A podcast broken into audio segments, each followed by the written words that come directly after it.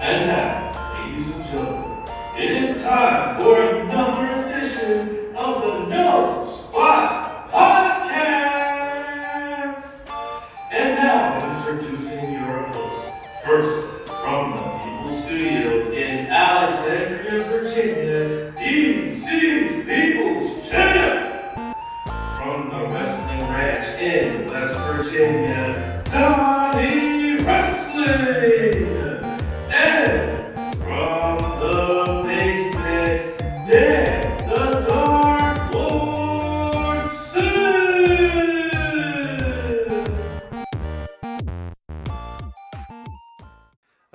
There are people in my apartment building that are letting their pets piss in stairwells and hallways. What is wrong with people? I just want to know. But, ladies and gentlemen, welcome to another episode of the No Spots Weekly Wrestling Podcast on a special day and time because of the fact we will be live reacting to WWE Crown Jewel 2022 on Saturday, beginning at 11:55 a.m. Eastern Time. So it'll be about almost two hours before, uh, after this podcast goes out. But we are here for episode 179, where today we got a lot to talk about. Before we get to talking about all of that, let us introduce ourselves as always. I am DC's People's Champ from the People Studios in Alexandria, Virginia, and I am joined as always to my left, your right, if you are watching our live stream on twitch.tv slash true no spots pod, coming to us from the regular basement this week because it is a special day and time. It is none other than the Dark Lord Sith himself. Sith. Yeah. Uh, welcome everyone to the regular basement. Yep. We're here for a special night and time episode of the No Spots podcast. Thanks to all chatters, lurkers, subscribers, followers, listeners on our audio platforms, and people finding us for the very first time. A warm welcome to you all. Hey, Champ, I gotta say this off the bat though. I wish people would stop asking me questions to have second thoughts of finales that are less than a year and a half old. My thoughts aren't going to change. I'm not one that changes on the time. But anywho, what's good in the People Studios in the AVA? Good stuff.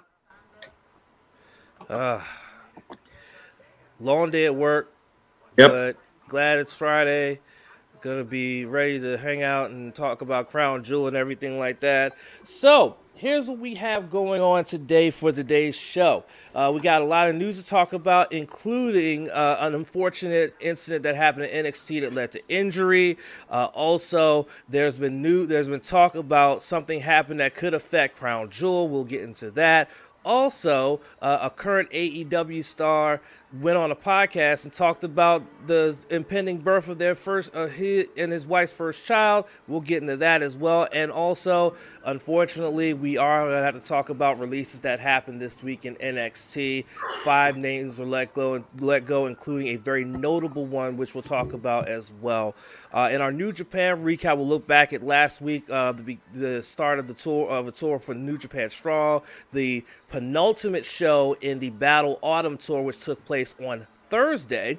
Uh, we'll talk about that as well as I'll g- give you news about the uh, tag team, the incredible tag team match that's supposed to be taking place on Saturday in Osaka. I will tell you who the teams are and and things like that uh, as well. So that'll be in our New Japan recap. In our in our third segment, we will be re- previewing uh, the upcoming Crown Jewel event, which has exploded into a seven match card. Uh, Eight. Which how's it eight? I when I looked earlier, it was seven. Um, I have eight, but I'll double check because double they check, 'cause added when I Damage checked it earlier, Asuka. Bliss. What? He added Asuka and Bliss versus Damage Control the other night. I know, and I have that. I have that on here, but it's only Oh, seven. Oh, okay. Yeah, it's only seven. Cool. But um, but yeah, um, we're gonna be talking about we're gonna be talking about that and previewing that, and you know, giving our thoughts and our picks and our grades, preliminary grades for uh, that uh, for that event, and then of course we will go into our Week in Review, which will be again abbreviated all the way up until Impact, given the fact that we are currently recording this starting an hour before SmackDown even hits air. As you know, SmackDown was taped last week because the um, Yep. a majority of the roster are already in Saudi Arabia for the Crown Jewel event. Uh, so that is on our show. Our final thoughts again is usually wrestling or non-wrestling related. Mine's will be non-wrestling related. It will actually be a positive give one. It'll actually be it's actually going to be an appreciation uh, sort of tribute uh, for me, but you'll find out what that is later on at the mm. end of the show. Uh, cool. Ty, what's going on? Whitney, how are you doing? For all those in our Twitch chat, what's up, Seth? Uh, yeah, Ty, it's actually Run's house. Okay, I'm old school, man. But how you doing, man? All right. So with that being said, let us kick things off. Referee, do you what you're supposed to do. Ring the bell. All right, we begin with some something unfortunate that happened on this week's episode of NXT to the point that I didn't even include it in the Push Berry segment, even though the match was pretty good because of what happened. I did not include it in the, in the Push Berry because of what happened. So, as you know, during the match between R Truth and Grayson Waller on this week's episode of NXT, uh, and Truth went for a dive over the top rope. Uh, he looked like he slipped a little bit and then went down. It looked like he barely got Waller and he landed very hard on the con- on the floor and came up holding his leg. So they kept the camera off of him for most of that, basically signifying that it looked like it was a real injury and not a kayfabe injury. Well, it looks like um, it looks like it's it's a real injury, and there's reports saying that the injury is a torn quad muscle. Uh, with that being said, a torn quad muscle typically has a healing time of, at the best case scenario, four months. Worst case, like what we saw with Triple H when he tore quads on both his legs, eight to nine months. So it mm-hmm. looks like Truth will be missing the remainder of 2022 and will miss most of 2023 uh, as well due to this injury. And it's unfortunate. Uh, but unfortunately, wrestling is it's not a ballet; it's a contact sport. Injuries happen, but this is mm-hmm. still unfortunate to be happening. Sith, what are your thoughts on that? Yeah, this is devastating. Um, and for people who are out here on the internet popping off on Grayson Waller, yelling, you know, this is all your fault. Sadly, quad tears happen at the least, you know, accountable time. Please remember, back in, I believe, 2004, Vince McMahon tore both of his quads because of the ending to the Royal Rumble wasn't what it's supposed to be. He was so pissed off, he stormed to the ring and he tore both of his quads. So, you know, it's a very serious injury. Pray prayers for R Truth, Ron Killings for a speedy recovery. Get well soon, man. Champ. Yeah, it, it's so sad because he was starting to get more TV time. As you know, he made that nice appearance in Charlotte last mm-hmm. week and he was at his hometown. and Interrupted that segment. Then he interrupted had, had the interruption segment on NXT last week, and then this week again he interrupted. This time he interrupted Corbin and JBL, and then he had his match this week, and then he gets injured, and now he's it's you know it's it's very sad. Yeah. but again injuries happen out of nowhere. You never know when it's going to happen. And hopefully he can be back sooner rather than later much more healthier and he can still get his time to shine on tv and not be back on like main event or some shit like that. So best wishes to R Truth uh, yes. on a speedy recovery and um, well, he's going to be missed uh, but we move forward now to a big story that came out that led to a lot of street, a lot of dirt sheets, and a lot of wrestling content creation sites saying, like, like speculating that the upcoming WWE Crown Jewel event was going to be canceled because there was an intelligence report that came out saying that Iran was uh, planning an attack on Saudi Arabia. Well, that news came out, and WWE did respond by saying they were monitoring the situation and they had contingencies in place mm-hmm. to make sure, uh, to ensure that the performers and all the staff safety going to and leaving from Saudi Arabia. Well, uh, earlier this week, matter of fact, it was on Thursday, the Iranian government themselves came out and denied that claim that they were um, planning an attack on the Kingdom of Saudi Arabia. Uh, according to a Wall Street Journal report, the um, foreign minister of Iran, Nasser Kanaani, said that, um, said that quote, what did he say? It will carry that it was baseless and insisted that uh, the, the focus for their government was on diplomacy within the region, saying, quote, it will carry on with that seriously. Uh, so there's been some growing tensions between Iran and Saudi Arabia, and it led to the intelligence report going out about that. But then Iran came back and refuted it. So right now, the uh, WWE are currently in Saudi Arabia. They held the press conference earlier this, uh, earlier today, and all of that. But Sith, what did you think about this situation? All right, I'm going to save the stuff about the dirt sheets and shit for final thoughts. Let me preface that. All right this is a very serious situation. And this is not the first time that we've dealt with these such international incidents, if you will, with WWE going somewhere. Before we were on Twitch, we've been here for almost two years, over a year and a half now. But when they did Super Showdown back in 2019, there was an incident where the wrestlers couldn't get home because Vince pulled the plug on a pay per view because of money owed by the Saudi government. And that spiraled out of control. And we had these tweets and posts saying, We need prayers. We don't know if we're getting out of here, type deal, which rushed the invasion angle of NXT to SmackDown. That so, yeah, this this this this this is a very interesting situation. Uh, that and the timing was kind of weird because they knew, uh, you know, they knew that a, a, large American company was coming over to Saudi Arabia, so all of a sudden that starts moving around and things like that, and it's, very, very, very strange. Uh, but my hope and my prayer is that no, there are no incidents. Uh, they are able to do the show this uh, tomorrow, Saturday, and are able to fly back home without incident. Remember uh, the incident that happened a couple years ago with them and uh, being stuck in, in Saudi Arabia because of quote unquote issues with the plane.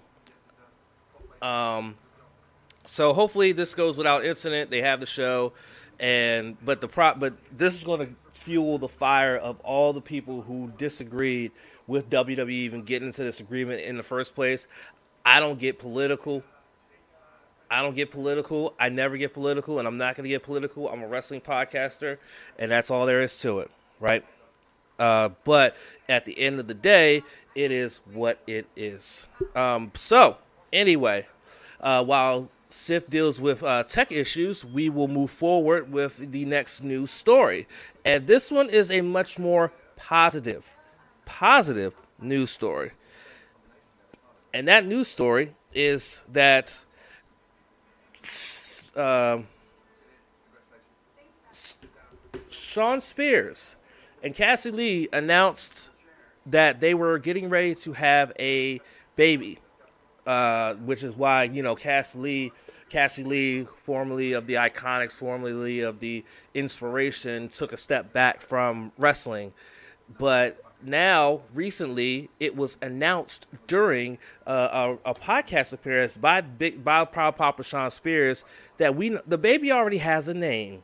Uh, so Shawn Spears made an appearance recently on the Sessions podcast with Renee Paquette and shared the name of the of their soon-to-be baby boy, uh, saying that he was getting you know he was getting his baby's name tattooed on his arm with an homage to his late mother. As you know he took some time away from AEW because of the death of his mother earlier this year. But now he is back and he said that quote I'll tell you his name.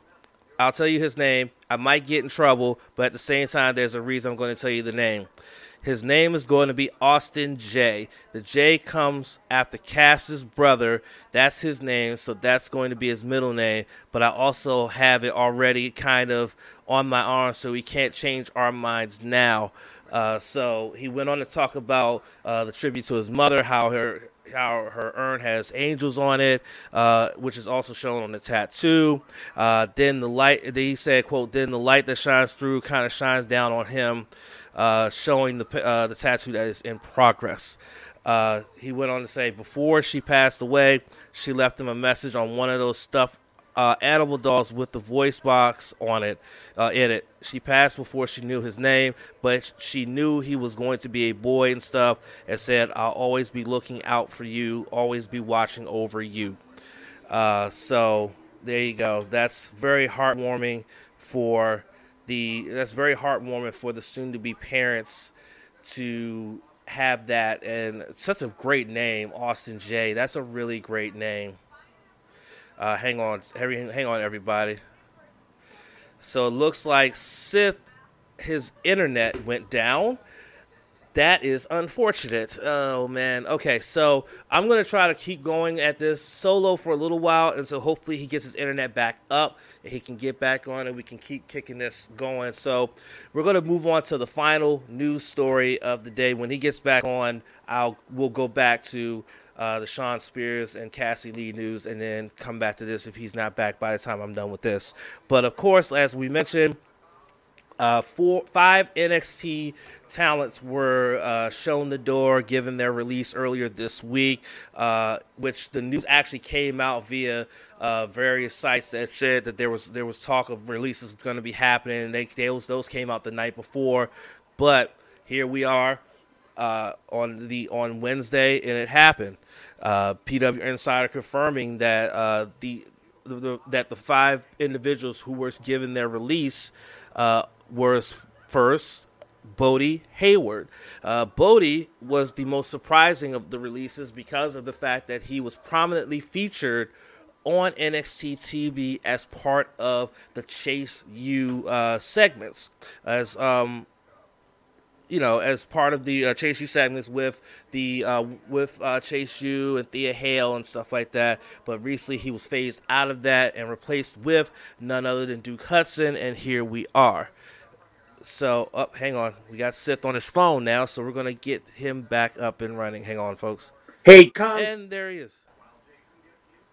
Oh, Shit. Oh damn, Com- Comcast did you dirty, huh? Yeah, I'm. I'm this is just ridiculous, but yeah, NXT releases, right? Well, hold on. Before we get to the NXT releases, um, oh. I, I, I just talked about uh, Shawn Spears and Cassie Lee. And, uh, well, Shawn Spears announcing on Renee Paquette's podcast uh, the okay. name of their baby. So the name on, of their baby is Austin J. J is named after Cass, uh, Cassie Lee's brother. Uh, but also he tattooed the name on him already, so they can, basically can't change their minds. And he also, oh. he also went on to talk about you know his mother who passed away early on this year, uh, mm-hmm. has the urn has angel wings on it, and how she kept you know left messages on stuffed animals and stuff and things like that. And I wanted to get your thoughts on the name and all of that stuff before we moved on. Love the name, but this is gonna make y'all laugh. Um, you do know that when you get a tattoo, unless you pay for it to get removed, it's permanent, right? Oh boy. I like the name, don't get me wrong. I think it's great to pay tribute to family. And again, I wish Shawn as well as Cassie all the best. But I think it's pretty cool that he got his kid's name tatted on him. That's pretty cool. Yeah, that's that is pretty cool indeed. So you know, congratulations to them. Uh, they announced in August that they were uh, giving birth. So I'm assuming they're about around five six months. So they got a couple more months to go. And yeah, about that. We'll, we'll, we'll be we'll be meeting will be meeting young Austin J sooner rather than later. So we'll see. All yep. right, now for the NXT releases, as I was mentioning. So the first name that stood out to everybody was Bodhi Hayward, who signed with WWE back in August of 2021. He had been a regular on NXT TV, being a part of Chase U uh, with, Ch- with Andre Chase, and then later adding Thea Hale and then Duke Hudson before he was ultimately fa- before Bodhi was phased out of there and then ultimately released. Also released was uh, Sloane Jacobs.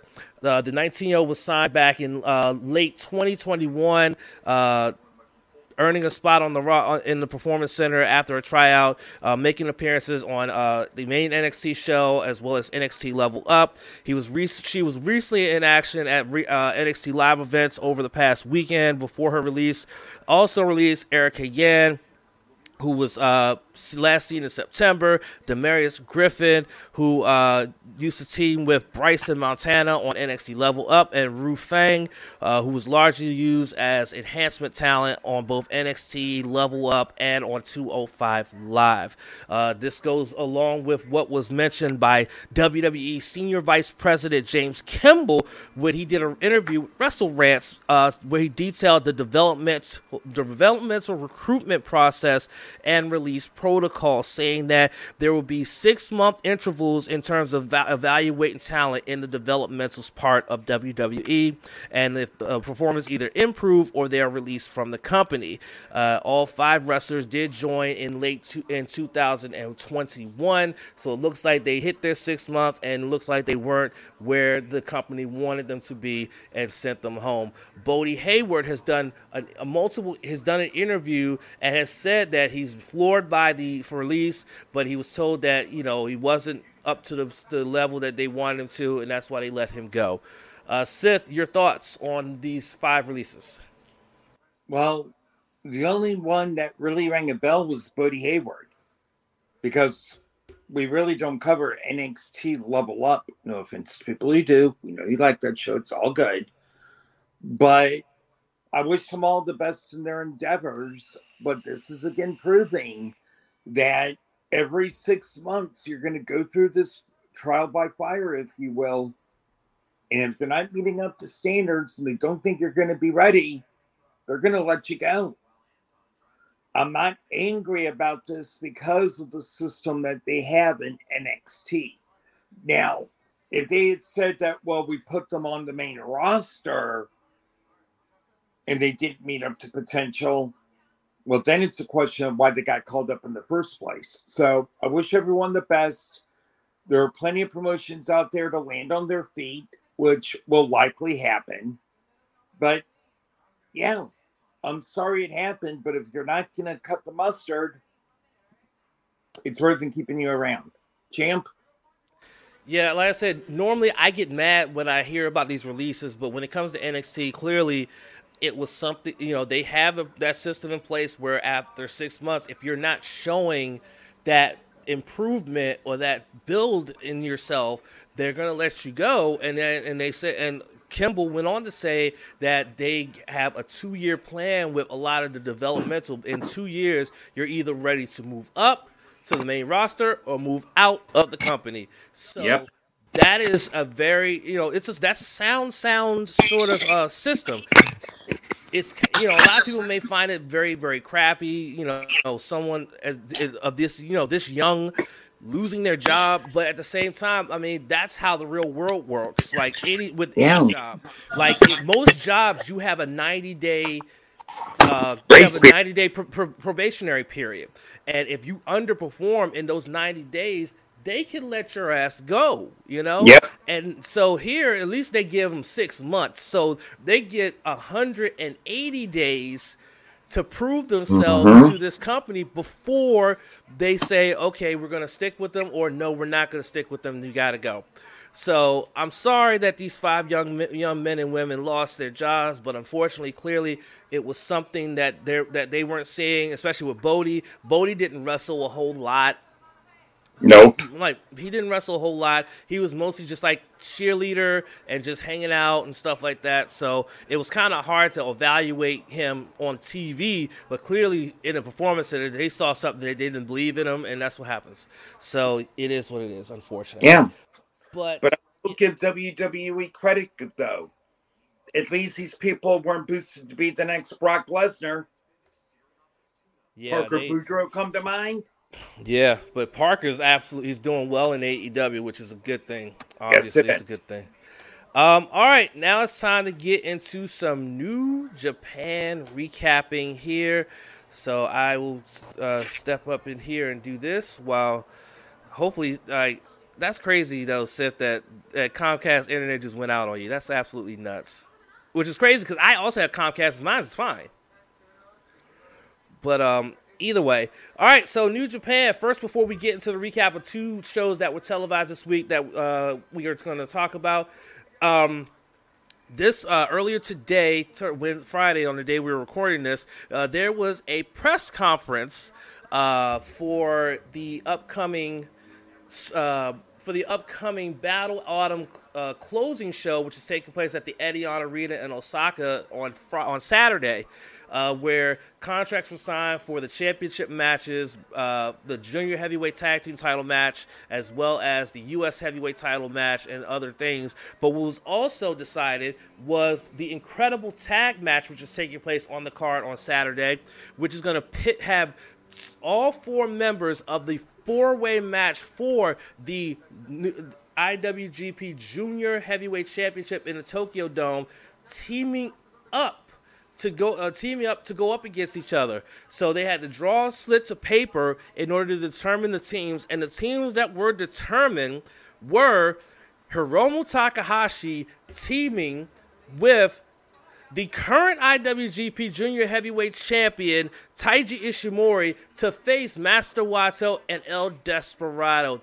That is a crazy, crazy team uh, dynamic because Hiromu and, and Ishimori have been bitter rivals, especially over the Junior Heavyweight title. Wato and Desperado hate each other, and so it's going to make for a very, very, very, very unique situation. Uh, everybody had something to say about it after the teams were met were made by Wato saying, "quote This might be the most unlucky day of my entire year. The guy I hate the most is in my corner. I won't do this." Hiromu was happy about it, saying, "quote uh, calling himself the god of the random draw, saying, quote, I won. Everyone can see that these two, pointing at Desperado, talking about Desperado and Wato, hate each other's guts, but me and the Muscle Chihuahua get along perfectly. You could call us two extreme true pals. I'm looking forward to it, end quote. Uh, Despy basically said it sucks, this sucks, but went into a very long, pretty long uh, rant about this, but also reveling in the fact that he gets to be across the ring from the junior heavyweight champion instead of on the same side as him. Uh, Taiji Ishimori wasn't too happy about this, saying, "quote."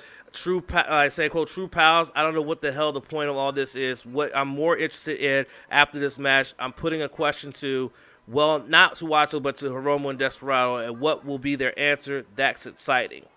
Uh, so there you go. The incredible tag uh, match that is taking place tomorrow will be Hiromu Takahashi and uh, Taiji Ishimori teaming up against Master Wato and um, Desperado. So the final card for the final show of Battle Autumn 22 will see the Junior Heavyweight Tag Team Championships on the line in the opening match. Francisco Akira and COVID denier of the United Empire defending against LIJ's Bushi and Titan. Uh, the second match will see an eight-man tag with Hontai mixed with Chaos, Alex Zayne, David Finlay, and Bebop tag team Toru Yano of Chaos and Hiroshi Tanahashi Hontai taking on the other members of the United Empire, Gideon Grey, Aaron Henare, and Aussie Open making their in-ring Japan debut for New Japan Pro Wrestling. The former strong openweight champions going at uh, going into this one with their fellow mates in the United Empire. A third, a 20-minute special singles match is also on the card.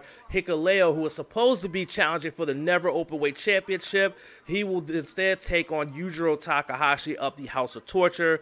Uh, and then we will have the two semifinal matches in the New Japan World TV Championship tournament.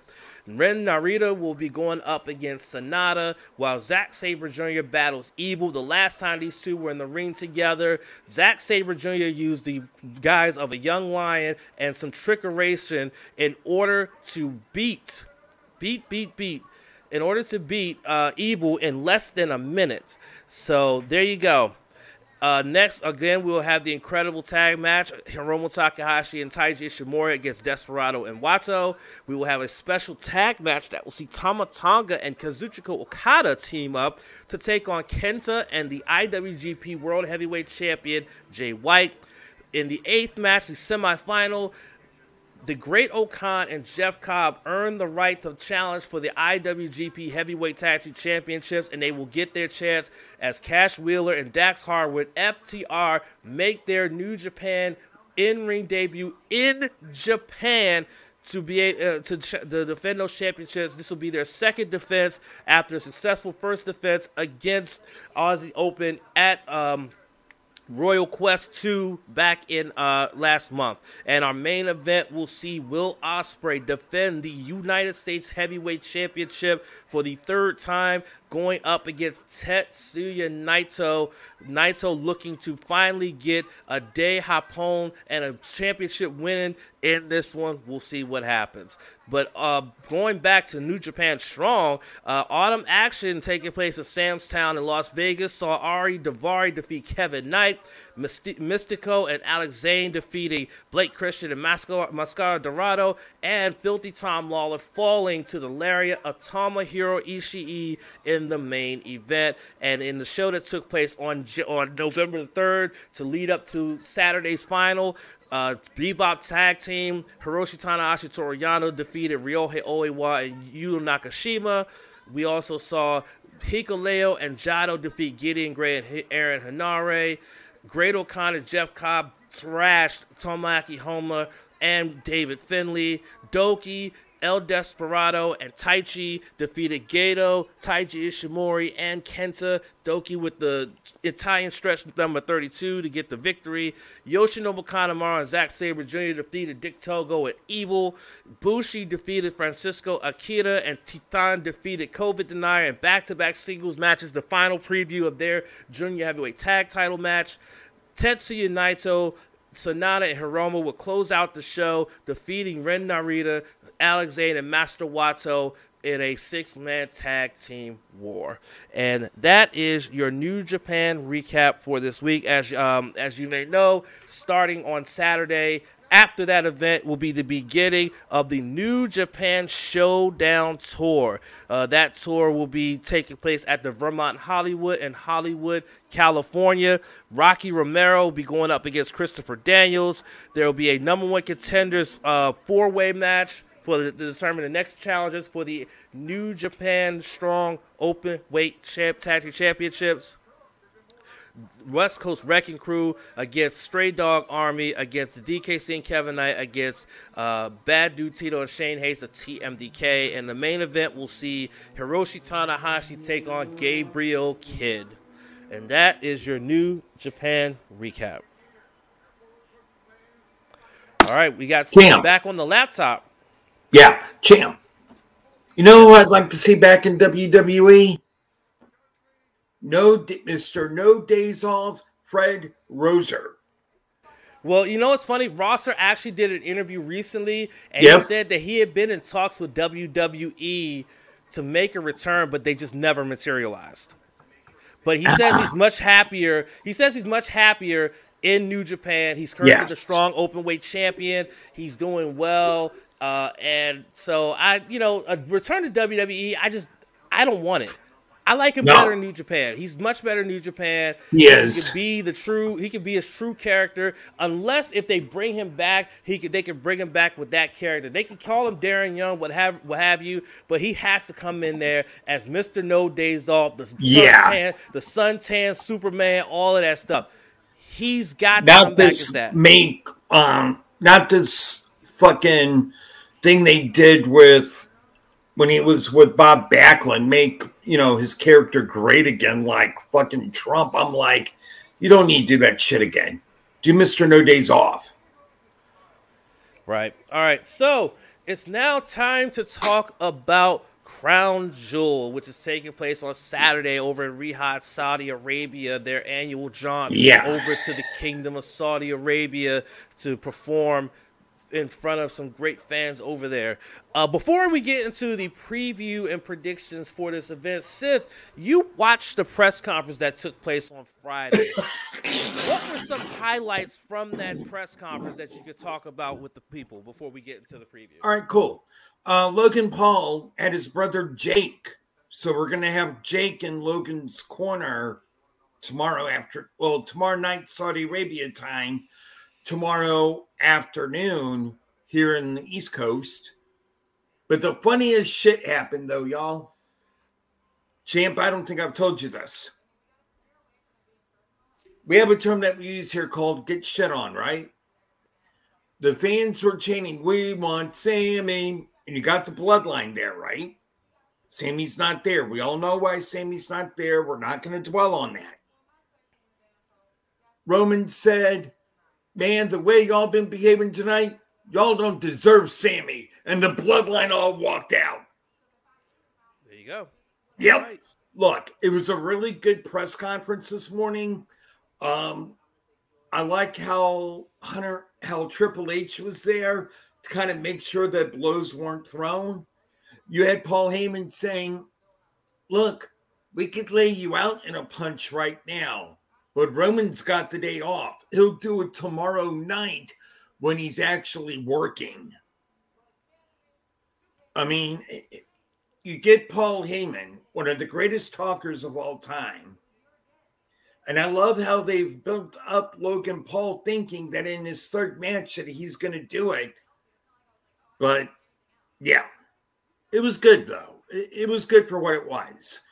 And again, prayers definitely up that the talent has a good show tomorrow, gets on the plane, and gets out. All right.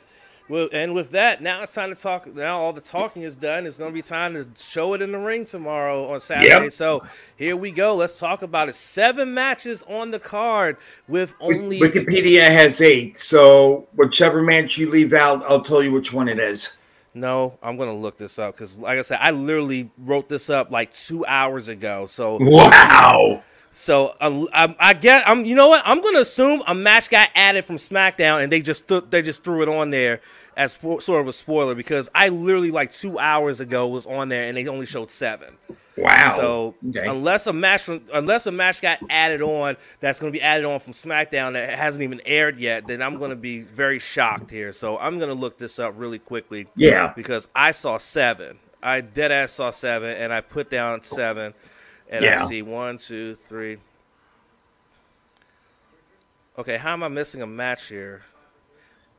One, two, three, four. Let's see. One, two, three, four, five, six, seven.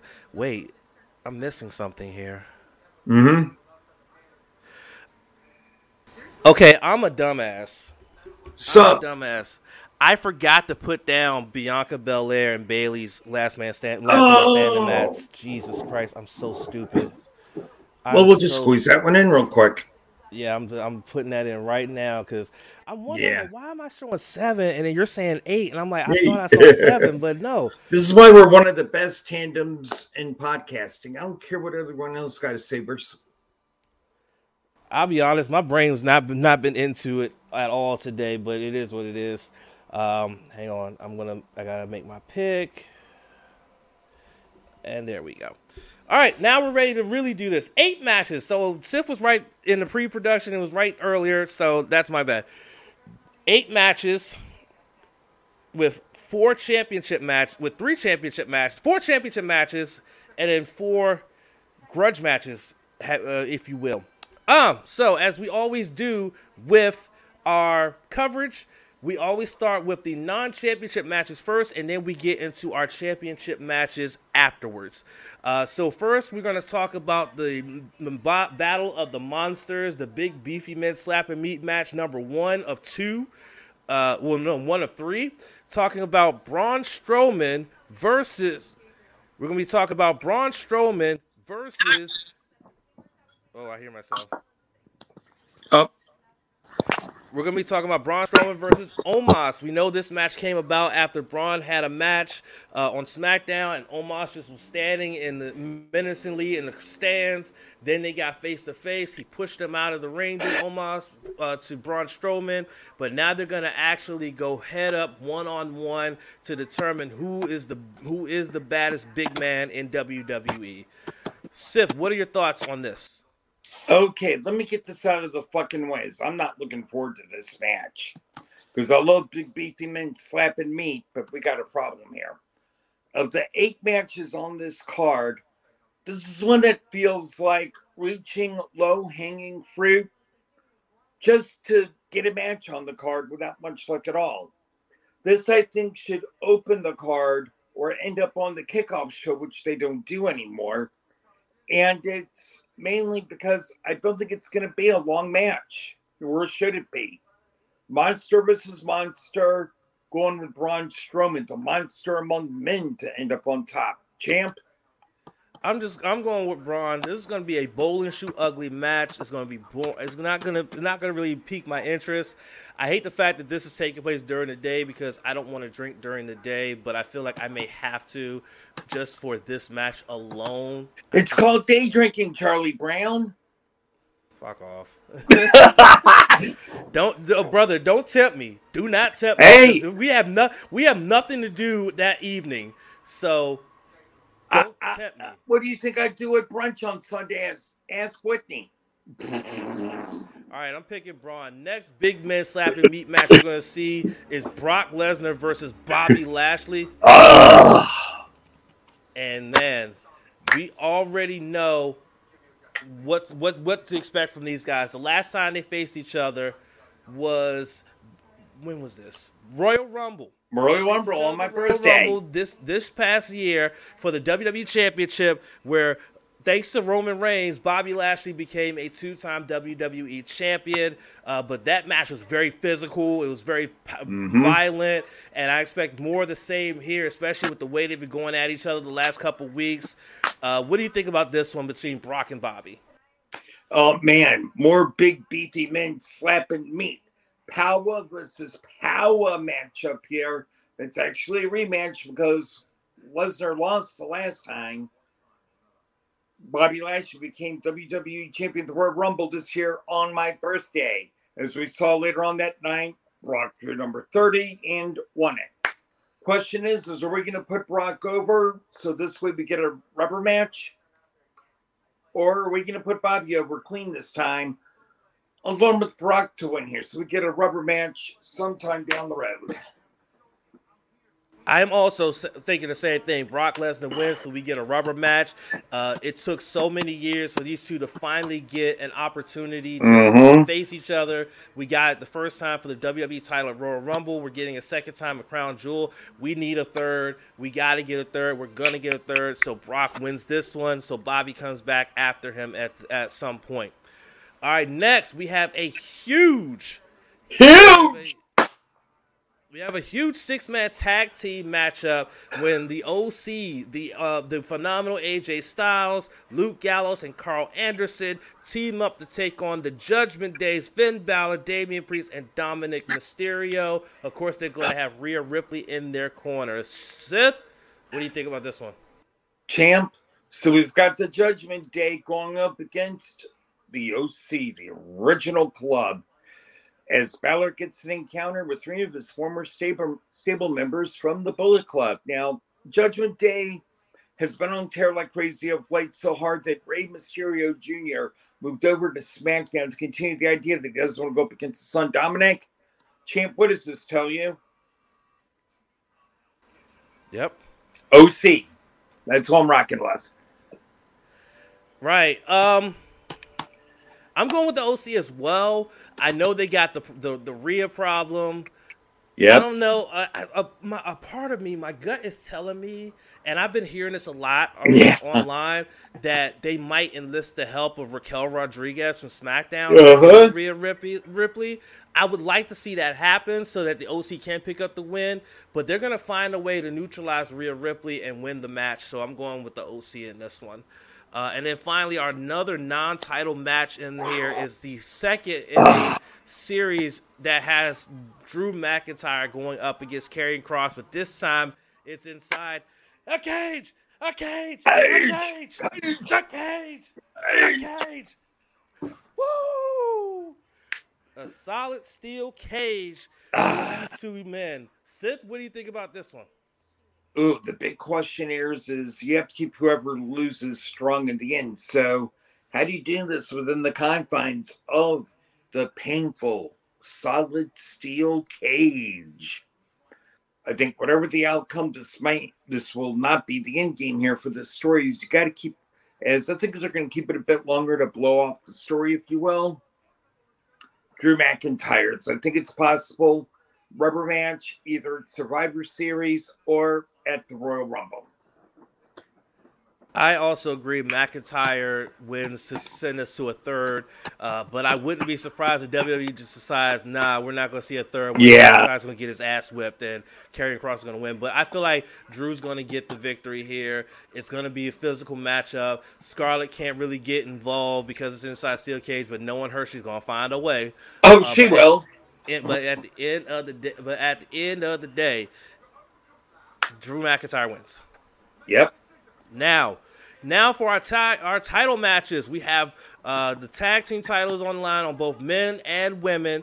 Uh, we'll start with the women. Uh, the women's tag team mm-hmm. championship match, which was made uh, this week after Asuka yep. and Alexa Bliss won the tag team titles this week on Raw.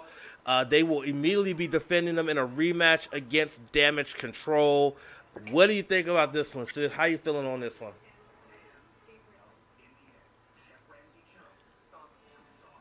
Oh, I think we lost Sith. This is the last minute match. Oh, there he is. Yeah, sorry. This was a last minute match that was added to the card Tuesday morning on the heels of a title change that we're likely going to cover in the Week in Review momentarily. Now, this has had a decent story here, but in some ways, um, the fan reactions to damage control is suffering a bit because it's staved off a bit from their debut at SummerSlam. That being said, though, I'm going to take the easy way out. Asuka and Bliss retain here. I just don't think a quick bait and switch works here. Yeah, here's the thing. When i was writing out my predictions i wanted to type damage control so bad because i feel like that is something that they yeah. would they would have them win it for and win it and then literally lose it six days later like five days later because they just hate us and they just hate the titles. But i gotta also remember this is a new regime and not the old regime. So i i i, I know they want to elevate those titles a lot more but I almost typed in damage control, but I'm going with Bliss and, and Asuka as well. I think they're going to give them a bit longer reign and have this program with damage control continue because it's going to go into what I'm going to talk about next, which is the Raw Women's Championship. Oh. Bianca Belair and Bayley in a last woman standing match. It is very rare for the women to be involved in a in a match of this magnitude where if you don't know the rules, if you cannot get to your feet by the count referee's count of 10, the match is over. There's no disqualifications, there's no countouts, there's no pinfalls, there's no submissions. You just have to beat the living crap out of your opponent until they cannot get up anymore. What do you think about this one, Sith? Fuck your counts, as Rick James would say. Yeah, I don't know about that. Champ, you see this? Yeah. Coin flip. That's Are what you? this match is. It's a complete coin flip here. Look, you can't say that someone's going to get hurt in the loss here as last woman standing means that the loser can't answer the 10 call and you're going to get a shitload of interference here from damage control. The question is, is he'll come here on top. Now the crowds have seemed to cool off a bit on damage control. Bianca is still a very strong fan favorite. This was very difficult. I think they're going with Bayley. I hope I'm wrong, but I think Bayley wins. Right. Um, so I deliberated mm. this quite a bit. I was thinking, I'm like, where do I go with this one? I didn't. I was. I didn't feel as though. I, it does feel like it is a coin flip. Which way you want to go with it? So you got to flip a coin to figure it out. But I'm. Yep. Semi confident. I'm semi confident that we'll have a new Raw Women's Championship. What? what? I'm semi confident we're gonna have a new women's champ, Raw Women's Champion. It's gonna be Bayley, uh, which is gonna be wild because if that happens, then what's gonna end up ha- ha- happening is that Damage Control is gonna mess around and win the tag titles, and they're gonna have all the titles, and I'm just gonna be like, oh god. Um, Yeah. Uh, yeah, I'm. I'm. That's that's where I'm thinking is Bayley's going to become the new World Women's Champion. Uh, so then we move on to the undisputed WWE Tag Team Championships, which I think will be defended earlier on in the night to allow for the Bloodline to be a part of the match, Yeah. the main event. Uh, but the Usos defending the championships against Ridge Holland and uh, Pete Dunne, the Brawling Brutes. Sith. Mm. What does this tell you right here, y'all? It's going to be one hell of a banger of a match, and it's going to be a big mistake to have the Usos lose in any way besides DQ, as you're not going to take the undisputed tag team championships or the WWE undisputed championships off the bloodline anytime soon. We the ones, Usos, they win. Uh, I'm going. I'm going Usos to retain. I think they're going to end up. I think that the New Day is going to ultimately be the ones to dethrone the Usos, but it'll probably be Mhm. after the Usos break the New Day's record for longest reign as tag team champions. But I, it is what it. I, Oh, that's what I'm thinking. That's what I'm thinking. But either way, Usos retain here. It'll be a really good matchup, but they they will retain. And then of course our main event will see the undisputed WWE Universal Championship defended. My tribal chief, your tribal chief, our tribal chief, the head of the table, none other than Roman Reigns, will be locking horns with Logan Paul. Unbelievable that I have to say that in 2020. Okay. Someone like this gets an opportunity at a major wrestling championship in his third match in the company. Like, that's crazy to me. But anyway, Sith, your thoughts? Okay. I know. I know. And I fully agree. This match has no fucking business being on this card whatsoever. Logan Paul's in his third WWE match overall and has no business being thrown into the main event scene here. I agree and I understand the complaints here.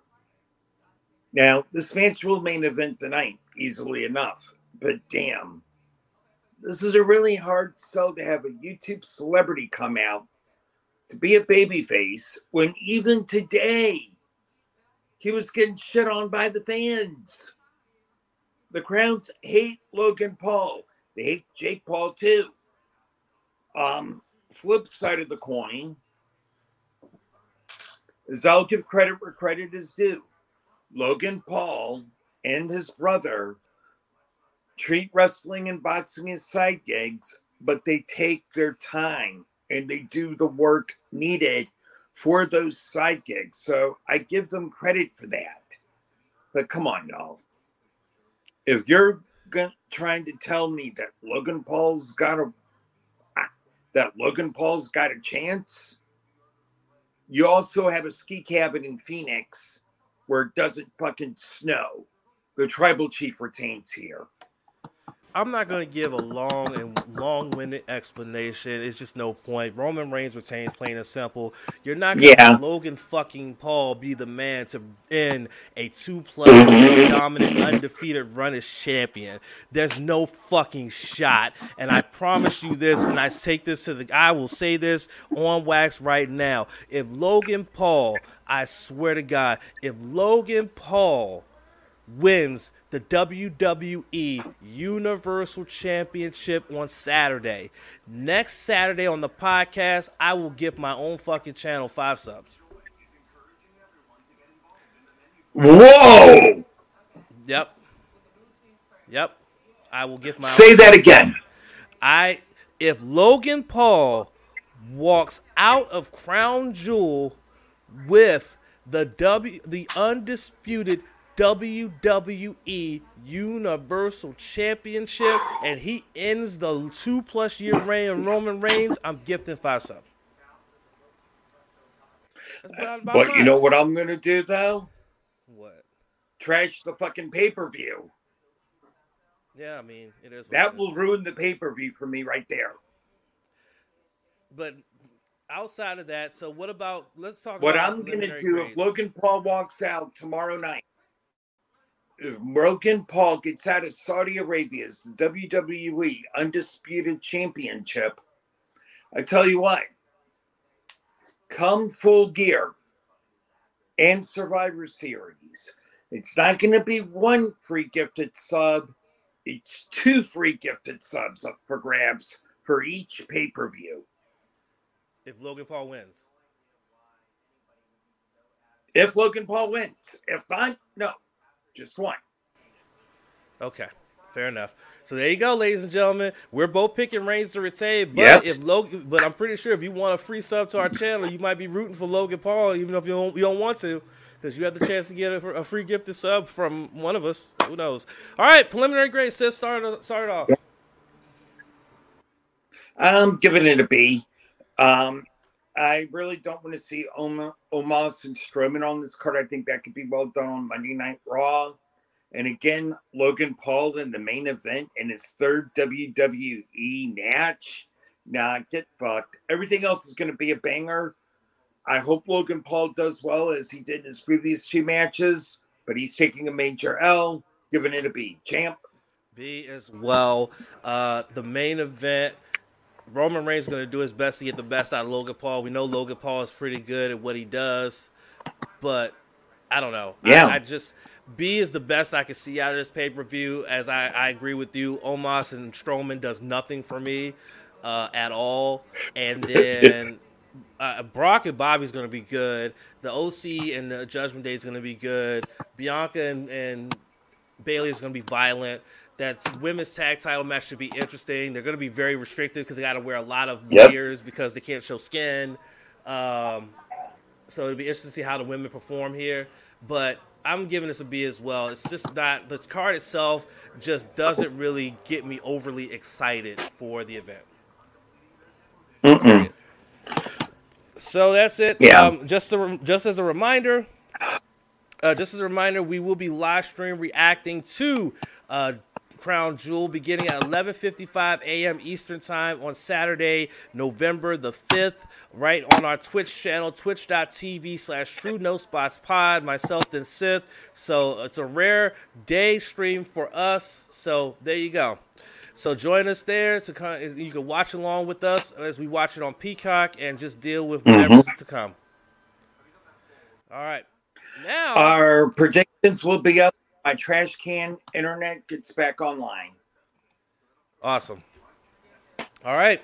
It's now time to talk about the week in review, as we always do at this point of the, in the podcast, where we look back on All all right. the shows for the week. But because we are streaming and recording on a uh, a day early, we are very much uh, abbreviated. We were going to record it last night, but Sith had uh, you know made a suggestion maybe wait till Friday so that way we can at least get Impact in since they are building towards their next uh, big next event. So we moved it to Friday, so we have everything up until Impact, uh, which happened this week. All right, here we go. It's time to talk about what's going on on Monday Night Raw. Of course, we start things off, and we start things off with how we open the show. Uh, we had our Raw Women's Champion Bianca Belair in action in non-title action, going up against Nick against Nikki Cross. She's crushed. She's Nikki Cross. Uh, banger of a matchup to start off, but then after the matchup, we had a post-match beatdown from Damage Control, and then everybody got involved. It was a lot of chaos. Sith, are you going to push or bury our opening match and post-match? Uh, opening match and post match gets a big push. Um, good tune up match for Bianca Belair. Strong L here for Nikki Cross with her character reinventions. We're getting back more into sanity. Uh, post match scrum, good shit. Give it a big push. Champ. I'm giving this a big push as well. This was really good the way to start, and you know, again, having damage control come in and jumping jumping her to really add to the story was really good. This was a go home show, and this is one of the the few moments in the show where you got yourself in position to to really build the matches on the card. All right, next we had our we were going to have a segment where Brock Lesnar and Bobby Lashley were going to have a sit down interview in in different rooms. But Bobby was in his room rating, but Brock was not. Why was Brock not in his room? Because he came out to the ring to challenge Bobby himself.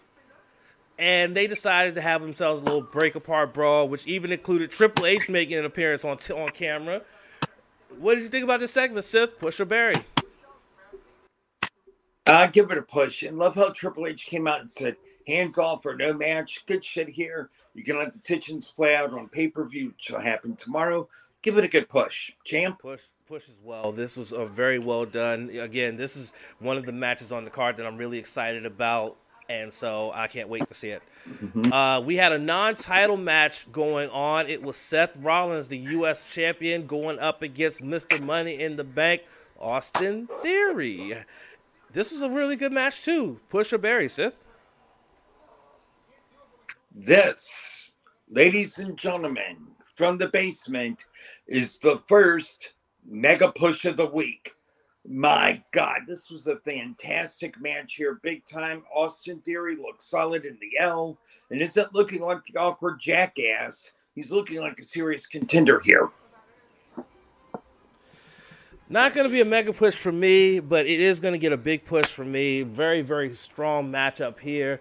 Uh, Mm-hmm. And I just enjoyed it. Of course, you know, I just enjoyed it. It's really good. Well, well done. Well done. Well done. Yeah. Of course, we, we even had the uh, involvement of Mustafa Ali as well, which you know adds to that story. Eventually, Mustafa Ali is going to challenge for that U.S. Heavyweight Championship. Eventually, mm-hmm. so I cannot wait for that to happen. Please let it happen. Please let it happen because I am a big fan. Big fan. Oh wait, we didn't have Mustafa Ali. Sorry, he he didn't get involved in this, but it would have been nice to see him get involved because I got I got to see I want to see Mustafa Ali become the U.S. champion. Definitely got to see him as the U.S. champion. All right, next. Big facts. We had uh, some more build towards the OC, uh, the Judgment Day six man tag match when Damian Priest went one on one with the machine gun Karl Anderson, uh, which led to also some shenanigans in the in there as well in the post match. So there you go. What do you think? Push or bury? Uh, big push. Match was really good here. A lot of final allowed a final build before Crown Jewel, in which the match between OC and Judgment Day, it's going to be fucking sick. Uh, I'll give this a, re- a, regular push. It was a good matchup. The post match definitely added to the intrigue of the match upcoming. So I'm again, this is another match on the Crown Jewel card that I'm actually looking forward to. And like I said, even though there's only eight matches, there I've already identified two that I'm looking forward to. So there you go. Yeah. Finally, we had our main event. We had we had the women's tag team title match between Asuka and Alexa Bliss and Damage Control, which saw new tag team champions being crowned. I was expecting because I saw a thumbnail from Blood Culture about them saying Sasha Banks return, and I'm sitting there expecting Sasha and Naomi to walk out as things, but it, it didn't happen. I was just like, oh, I got jebaited. And then I actually watched the news story, and they said it was a return rumor and not an actual return. So I was like, I got even more jebaited. Thanks. Anyway, Push or bury our main event for this week. Uh, big push, kick ass main event here, big time. And it said that we don't get more matches like this with women where it comes to WWE, but they're working on it. Really good build as well as storytelling chemistry. Yeah, I'm also giving it a big push. A very well done main event. I just hope and pray, I hope and pray that um, they don't do a quick title switch this Saturday at Crown Jewel. Don't do that to us at all. At all. Please let them have the titles for at least a month, two months, Please. something like that. You know, maybe set it up for when Sasha and, and Naomi come back, something. I don't know. Uh, before we move on from Raw, just some honorable mentions to, to make to, to talk about. Uh, there was a really fun and entertaining trick or street fight between Otis and Matt Riddle that was really good. Uh, the segment with our tribal chief was really really good. When he got uh, Miz involved and he punched Miz, knocked Miz out with the Superman punch. Miz then would go on to face and lose to uh, Mustafa Ali thanks to the interference of Dexter Lumis. Um, and yeah, and then also that very very interesting segment of the Johnny Gargano tell-all interview, which was done like a like it was an episode of 60 mm-hmm. minutes. That was absolutely crazy. Yeah, that was absolute entertainment at its finest. And uh, I mean, Johnny played that up so well, so so well. Uh, but those were some honorable mentions. Of course, um, you know, Omar. We had some. Uh, we also had the segment with Corbin and JBL and R-Truth where they beat up R-Truth and stuff like that. Um, yeah. That was actually pretty good as well. But all in all, not a bad episode of Raw for the go home, but it just didn't feel like a go home show, really. Uh, I think it felt more like uh, uh, Halloween. It felt so a in... little bit like it in parts. Yeah, in but parts think, it felt like it. Other parts, like what are we doing? But the problem is, is that if, you know it's on Halloween, so they felt they had to throw in like a Halloween theme mm-hmm a gimmick match in order to yeah. be a part of Halloween, and I think that kind of threw it off. So yeah, but it was an okay episode of Raw. Yeah. Just you know, it just did to me. It didn't feel like much of a go home show. Honestly, it just felt like another episode of Raw with just some couple things in there. You know, that's all it was. All right. It's now yeah. time to talk about AEW Dark Elevation, which is on Monday, and Dark, which is on Tuesday. But before we get into that, it's time to do our time check to see how long each episode was individually and how long they would have been if brought together. It's your NX, it's your AEW Dark and Dark Elevation time checks for this week. Start of the day! Start of the day! Start of the day! Start of the day! AEW Dark Elevation Nahal had nine matches with a runtime of five, uh, 54 minutes and 46 seconds. AEW Dark this week had a runtime of 54 minutes and 29 seconds with nine matches for a total combined runtime 1 hour 49 minutes and 15 seconds and that is your AEW Dark nice. Dark Elevation time checks. Time checks for this week. Start of the day! Start of the day! Start of the day! Start of the day! Here comes the start of the day! And we kick off Dark Elevation. Predictions for Crown Jewel are up on the Facebook page. All right, so your internet's back. Good shit. Awesome. All right, Frank. Well, no, but don't clearly well, there you go. All right, we're starting off like off. the third time it's linked on it. All right, we're starting off with Frank E. Kazarian. He was in action coming off the heels of what he's been doing in Impact, uh, for uh, winning the X Division Championship for a fifth time, then cashing it in with Option C. He will now challenge for the AEW World Championship at Overdrive coming up later in November. But he was in action against a former Ring of Honor standout in Rhett Titus. Push or bury. I give this a bit of push. It was a decent match. I just wish that Titus and Kazarian had a little bit more time.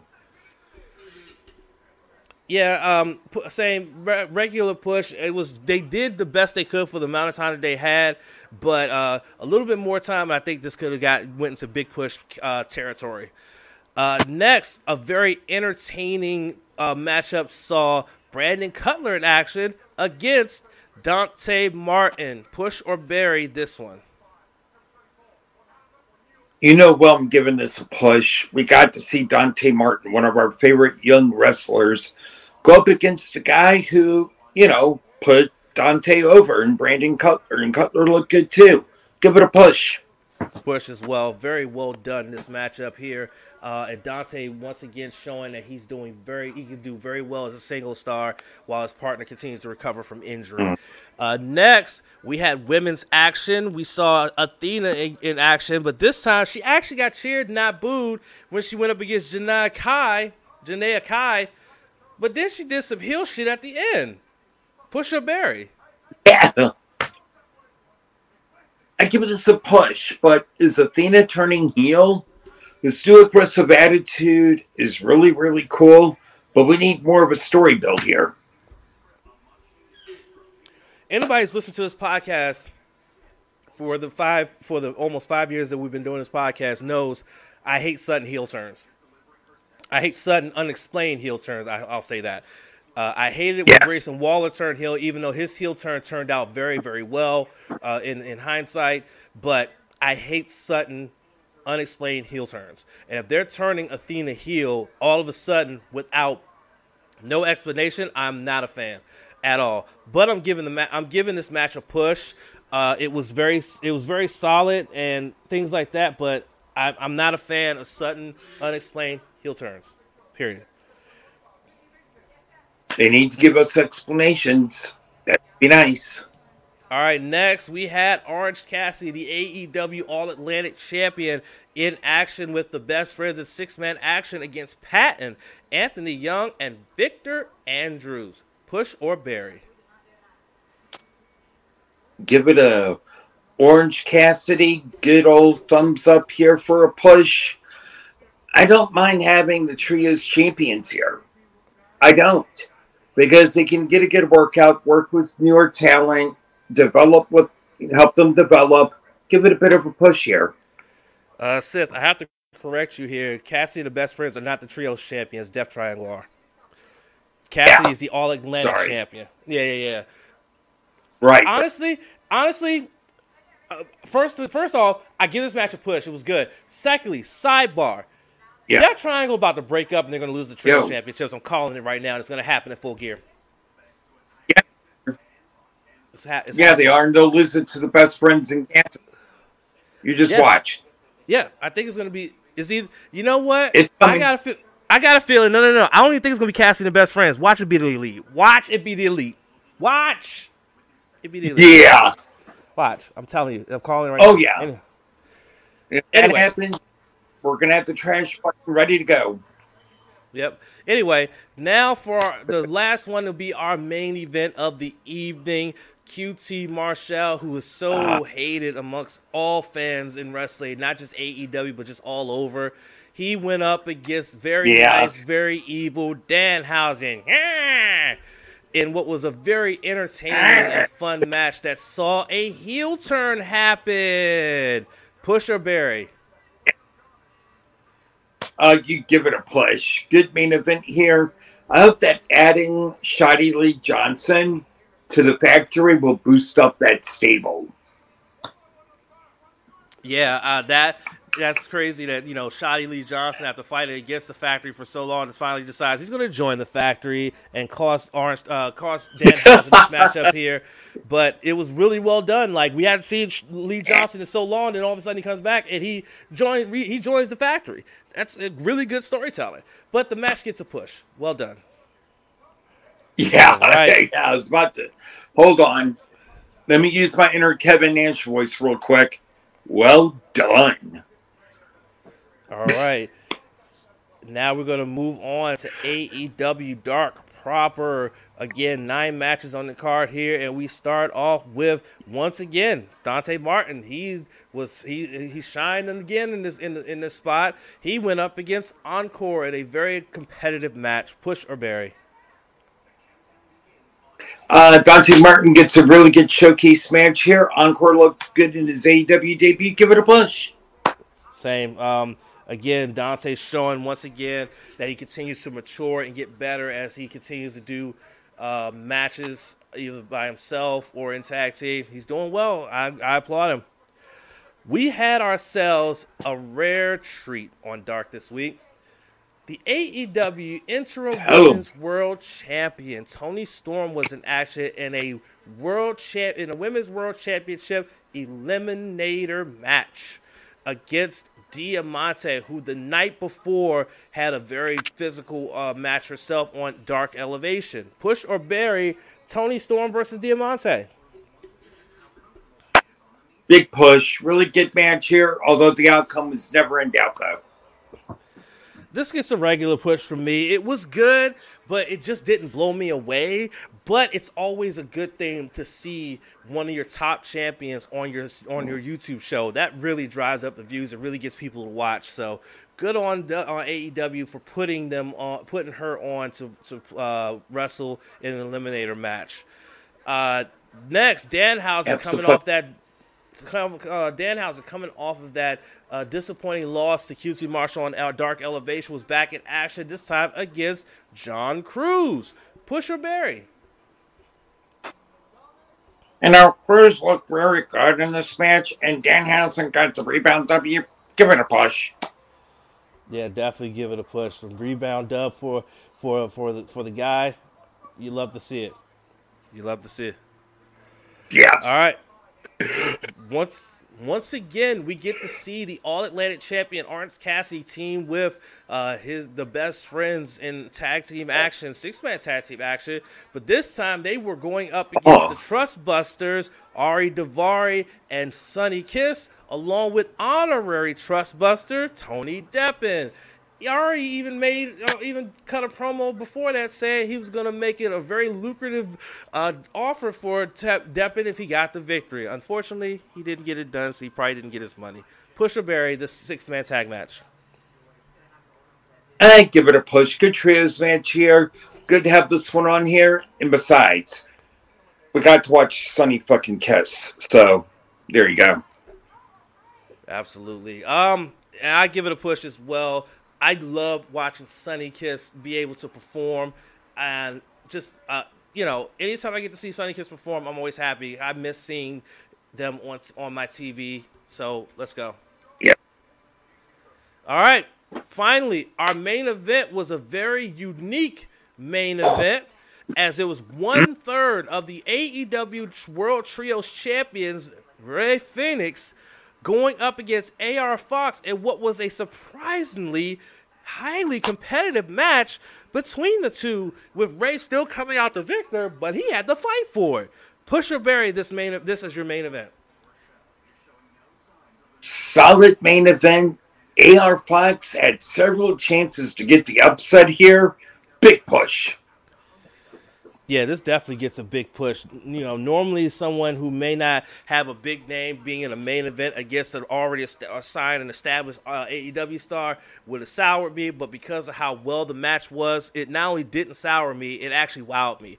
So it gets a big push from me. Great job for having this as your main event. This was really fun, a really fun match to watch. Absolutely. All right, we are zooming through these. Holy crap. All right, now it's time we to are. talk about NXT.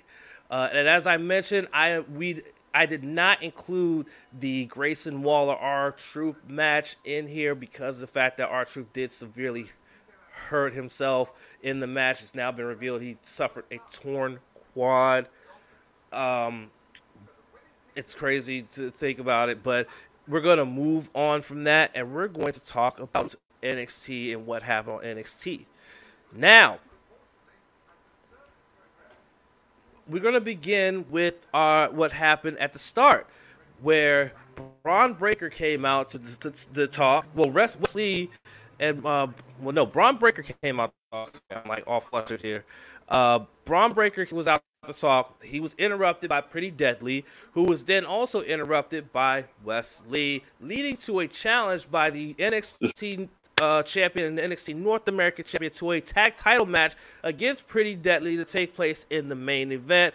It was a really, really interesting uh, segment to say the very least, but not bad. Push or bury this.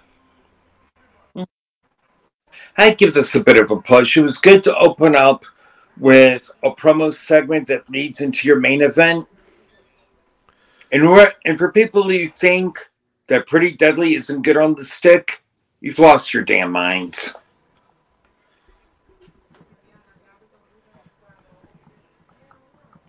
Yeah, absolutely. Um, this was this was a very this was a again it was very unique in terms of what this uh, promo segment was pretty deadly i think really carried it the Wes Lee can handle himself on the on the on the microphone as mm-hmm. well so i could never i never worry yeah. about him and what he could do and Bron's gotten a lot better on the microphone so this was a really good this is a pretty good segment to start things off and really got things uh, rolling in the right direction for the most part uh, and then we have this. The continuing story of Kiana James wanting to buy Chase U property. She went up against Thea Hail.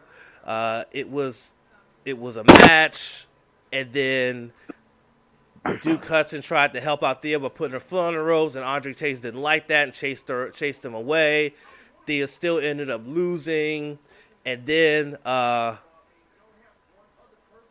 what's his what's his nuts? Regal son came in there and beat him up, and then Duke came Charlie and saved Dempsey, him. yeah. Charlie Dempsey, all that, all that shit happened. Pusher bury. I give it a small push. You know what elevates it? We got to see Charlie Dempsey in the post match. The match was decent. It was okay. It wasn't anything particularly great. But I got news for Chase U. Hey, champ, break out the Wu Tang Clan. Protect your neck. I'm leaving it where it is. I just didn't care. and that's just all I'm gonna say about Yeah. HBC. HBC, how you doing, my brother? Nah, I just didn't care. I didn't care at all at the about Yeah. the match. I didn't care. I I just don't care. I don't care at all. Air. I just don't care. I don't care. We're moving on because I just don't care. All right, next. Yeah. we had Mandy Rose celebrating her one year as NXT champion, even though Mm. technically it was five days, well, yeah, six days prior to this right here. But either way, we're celebrating one year, and it was your typical heel talking shit and you know saying noth- saying all the shit that she normally says, and then uh, Kay Lee Ray came out with the ball bat. She's not done with man. With, she's not done with Mandy. Mandy, I'm not done with you. And No. so it looks like we might be seeing those two lock horns again at deadline for that championship. Push or bury this segment. I give it a push. Look, this was a little bit of fun here. I love. Look, I have to admit something, champ. I said that Kay Lee Ray could not cut it as a babyface. I was wrong. I stand corrected. Hmm. There, I said it. For the record. Uh, HBC says push it to the moon. I. I'm pushing it as well. Again, it was you know Mandy Rose is so good at drawing heat. They Yeah. had a nice video package for it. It was really really good. Mhm. All right, next Yeah. Zoey Stark was in action. She took on Indy Hartwell, and it looks like they're playing up to a story where Zoey Stark seems to be down on herself, and her partner's trying to keep her in her head in the game. That's what we're looking at here. Push or bury Zoe Stark versus Indy Hartwell. Yeah, give it a small push. Look, I like having Stark lose her shit towards the end. I'm curious how it all shakes out, but it was just okay. It, it you know, it's a lot like Champ and Chase U. We just don't give a shit. small small push i'm not sold on indy hartwell i don't know No. which way they are going with her now and at this point in the game with how long she's been with the uh, with nxt if they can't figure out her character and where to go with her then either let her go or move her up to the main roster where she end up getting like absolutely just buried and then let her go something but I'm not sold on Indy Hartwell. Uh, the match wasn't bad. It just wasn't. It- was just something. It didn't wow me at all. Yeah. It was just there. It, and So due We're gonna move respect to Indy Hartwell, but girl, you just don't have it. You're not as bad as Lash Legend, no, but she's been here a bit too long to be at being like this. all right, now we uh we move on and we talk about the main event. It was for the NXT Tag Team Championships. Pretty deadly. going up against Breakker and Wes Lee, uh, which we saw an interference from former North American champion Carmelo Hayes, which led to the demise of the, the championship team the singles championship team uh, against the tag champs. They would retain, and then afterwards, Von Wagner attacks Bron Breakker from behind. So it looks like Bron's next challenger could be this dude with the bad lisp who doesn't know how to talk. Great. Push a bury, please. I give this a regular push. I enjoyed the main event, but Wes Lee and Bron Breakker were kind of a red herring for an L here. Yeah, yeah. I'm I'm giving this a regular push as well. Again, the match was really good. Yeah. Uh, the post match saw you know West go after Carmelo Hayes, so it looks like they're going to go after after the North American title, most likely at Deadline. Bron Breakker and Von Wagner is about to be a thing, and so we're going to hear that that Mhm. idiot talk more than I want to hear. I'm just whatever. I'm just whatever with it. You know, that's just where I'm at with it. Uh, this Another episode- person who they're trying to develop just don't have it. And champ, I have one request.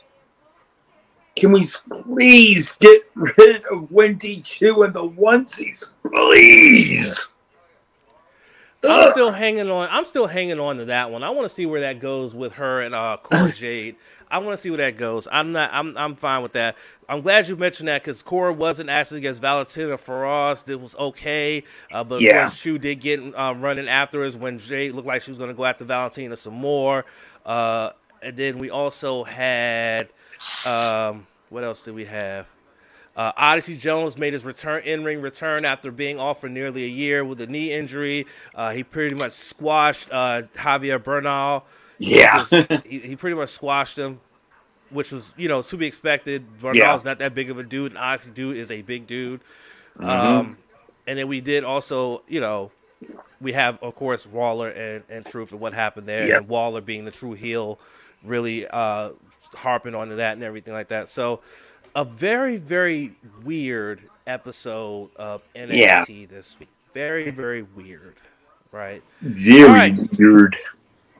Now it's time to talk about AEW Dynamite. And this was another episode of Dynamite that was very, very heavy on surprises. Yes. Very heavy on surprises. Uh, first, our first surprise will come in our opening matchup because it was Darby Allin versus Jay Lethal in what was a very spirited contest.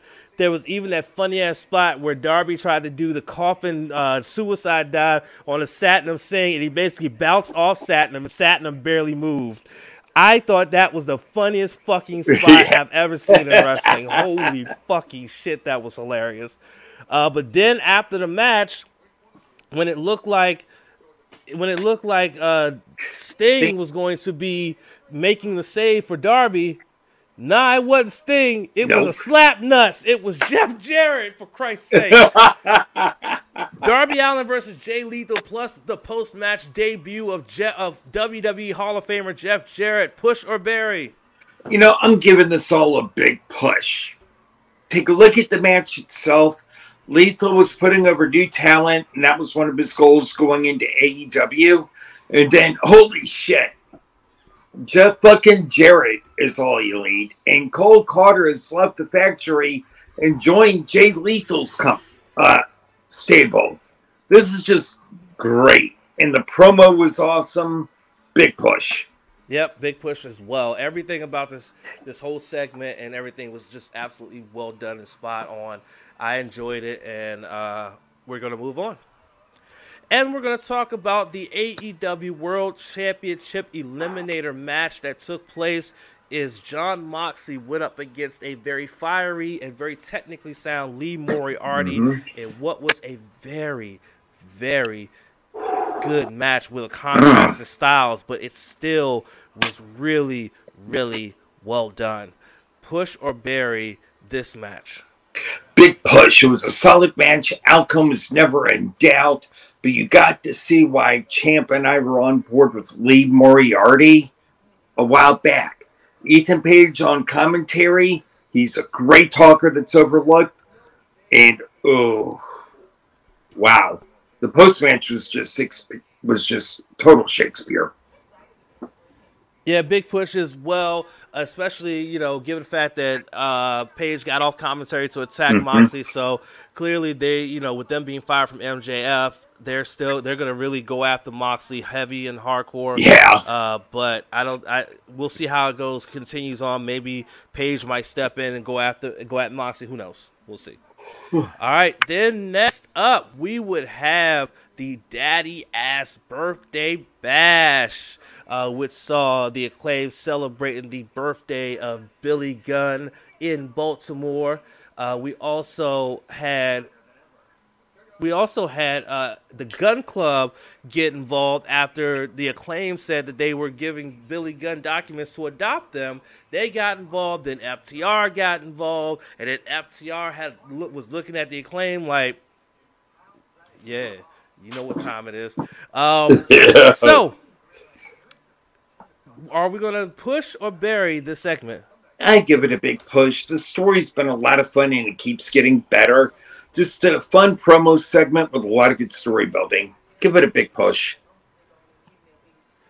Right. I'm giving this a big push as well. I just love the line that Anthony Bowens said when he yeah. said that people they were mad that he didn't go to the reunion, taking a shot at WWE and the DX reunion. I said, you know what? I said, you know what? Yeah, that was good. Yeah, that was really good. Really good. All right, next.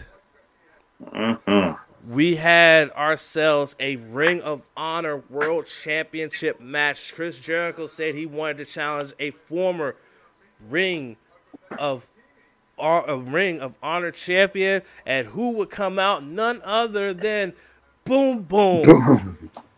Colt Cabana coming out to the ring to challenge Jericho. He would be unsuccessful, but the pop he got, the emotion on his face being back on TV for the first time in his uh, in a long time, it was amazing. Then the post match where Jericho once again tried to attack Ian Riccaboni, but finally the Blackpool Combat Club would come out and stop all the shenanigans. It would take referees and security to, to break them apart. So that's going to be a thing continuing on. But Ring of Honor World Championship match. Push or bury. You know, this was a really good match, and I like the subverting of expectations as we had a former Ring of Honor tag team champion. Okay, because they didn't promise us a Ring of Honor world champion.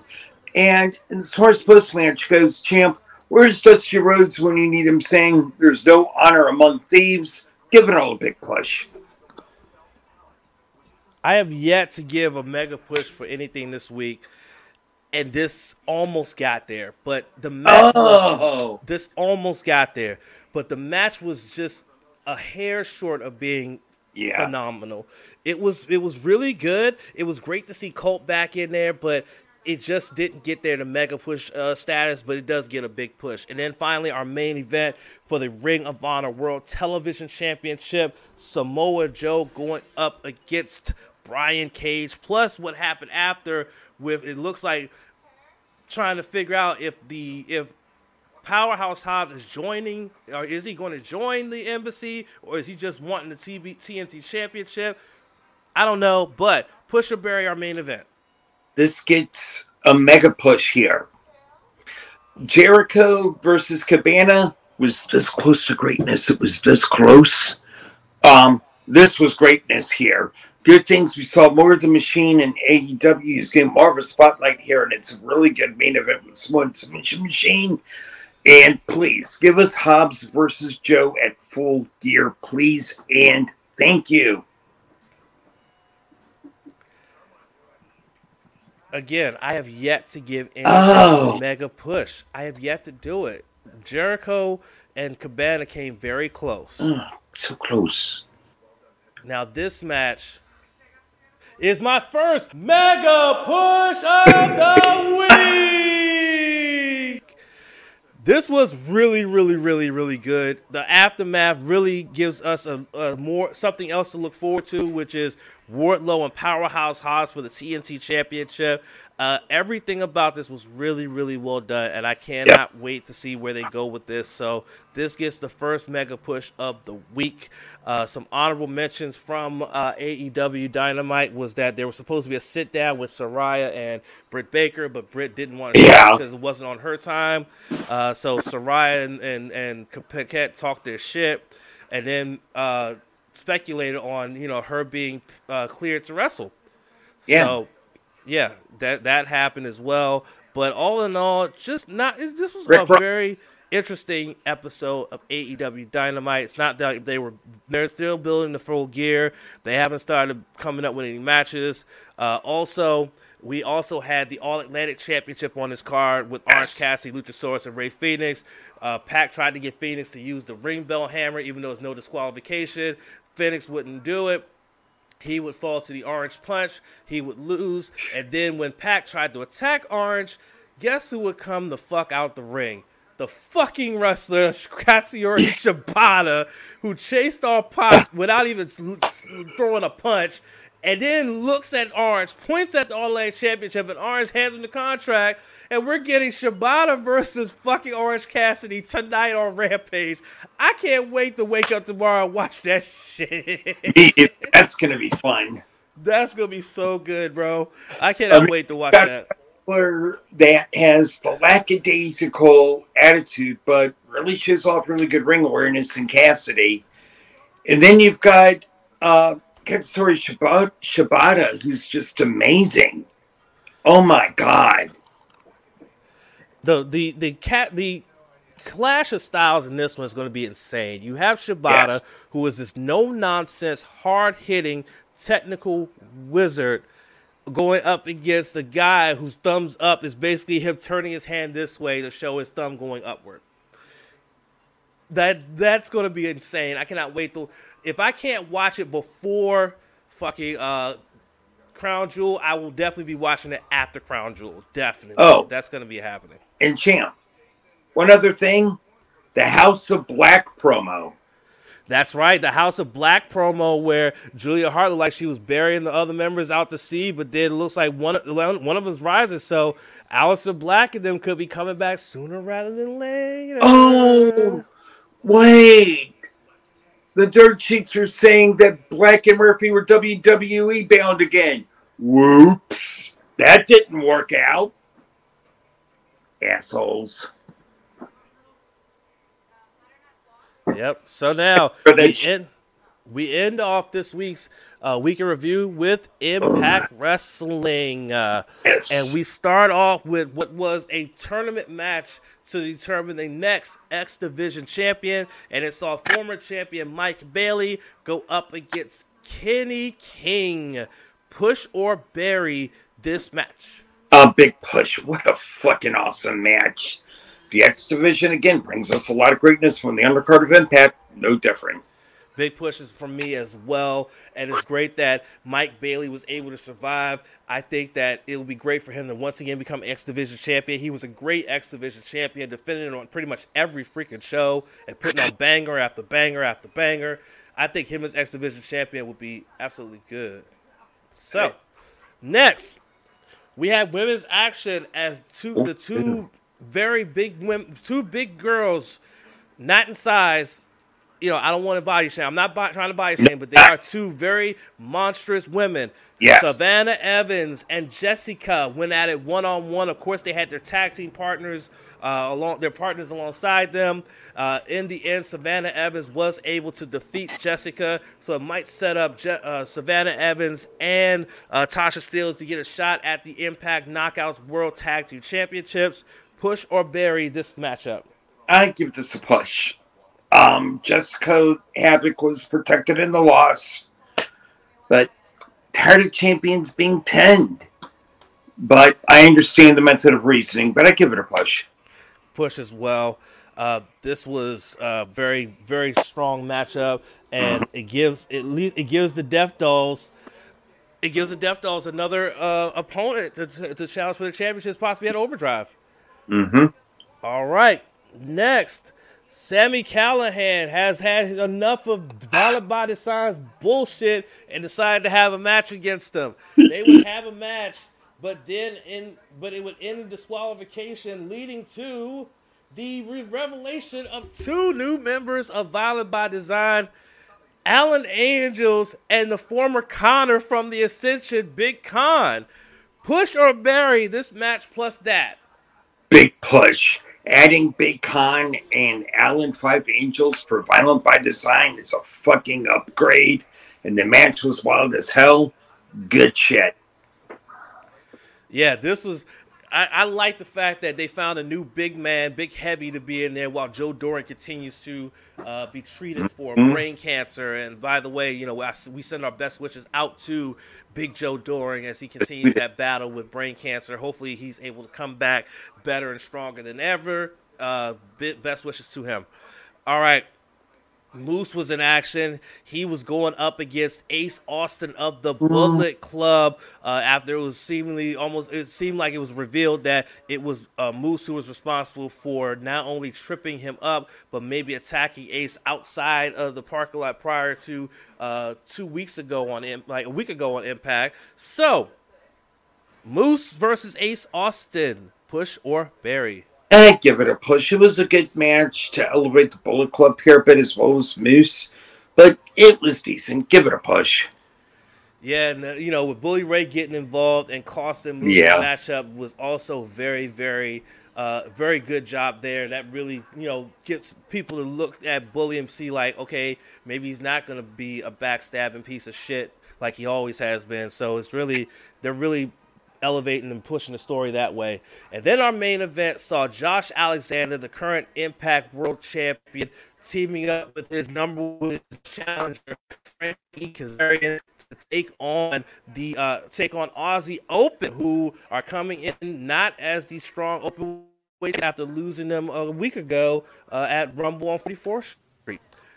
This is a really good main event. Push or bury. And I give the main event a big push. Really good main event here. Kazarian's a good ally, although he's cashed in option C. Good way to wrap up Dynamite this week. I mean, blah, blah, blah, Impact this week. I also give it a big push. I really, really enjoyed uh, the match itself. I, ha- I I enjoyed it a lot. I did, and I like the fact that you know they're allies but they also understand, you know, what's what's at stake here is that's the Impact mm-hmm. World Championship. So there you go. Uh, some honorable yep. mention, some other things to mention from this show were some really good promos from uh, Killer Kelly as well as Steve Maclin. Also, we had uh, we also saw, um, and I think a lot of the internet kind of was sad about this, but uh, Vex and Gisele Shaw broken up sad days, sad days. Yeah. Uh, but Gisele Shaw looks to be focused on trying to go after the Impact uh, Knockouts World Championship. She kind of had a confrontation with Jordan Grace uh, in the backstage, and that was that. So, also, um, Joe Hendry has uh, seemingly challenged for the Digital Media Championship that Brian Myers holds over his shoulder. So we may be seeing that match somewhere down the line. Uh-huh. So there you go. That is Impact this week, and that is your week in review for the champ. Say his name. He appears. I believe in Joe Hendry. We all believe like in Joe Hendry. Shit. We all believe in Joe Hendry. Yes, we, we do believe, believe in, in him. Hendry.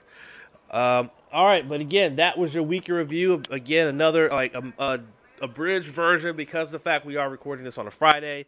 And now it's time for everyone's favorite segment, which is Final Thoughts, where we get thoughts either wrestling related or non wrestling related, and then do any plugging of podcasts and stuff we got going on in the future. Sith, as always, will kick things off.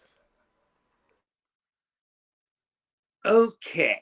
Welcome back, everyone. Hope everyone's having a good night. Okay, so on Wednesday night, just as AEW came on the air, a certain Facebook page that will remain not called out directly broke the number one rule where it comes to breaking a news story verify through sources and don't assume a goddamn thing. The rumor was huge that they posted. that Crown Jewel was going to be moved to Saturday night at 7 p.m. Eastern Time, and that it would emanate from the Performance Center. The reasoning made sense to me totally. There's a major global conflict in the in that area, but this is what I'm calling a hoax release. The release noted that that was the reason for moving it. Now, look, I'm all for breaking news online, but fuck me. You've got to follow something that a lot of journalists of integrity do on a daily basis, verify through legit sources. The red flags are many for me here because I did some research. Not a single website reported on it. WWE didn't announce it on their social media, nor did they put it on their website. So I did the smart thing. I went to Champ, told him that I couldn't verify it, and then when the post got clowned, as it wasn't verified, said Facebook page took it down as if nothing happened at all. Didn't bother to address that they fell for a prank immediately. They just went to covering Jericho having a match against Colt Cabana instead and acting like nothing ever happened. I've said this time and again. Reputable sources admit their errors and mistakes on the spot when it's called out, so that way things can be cleared up and all could happen in time without further incident. Note to this unnamed Facebook page.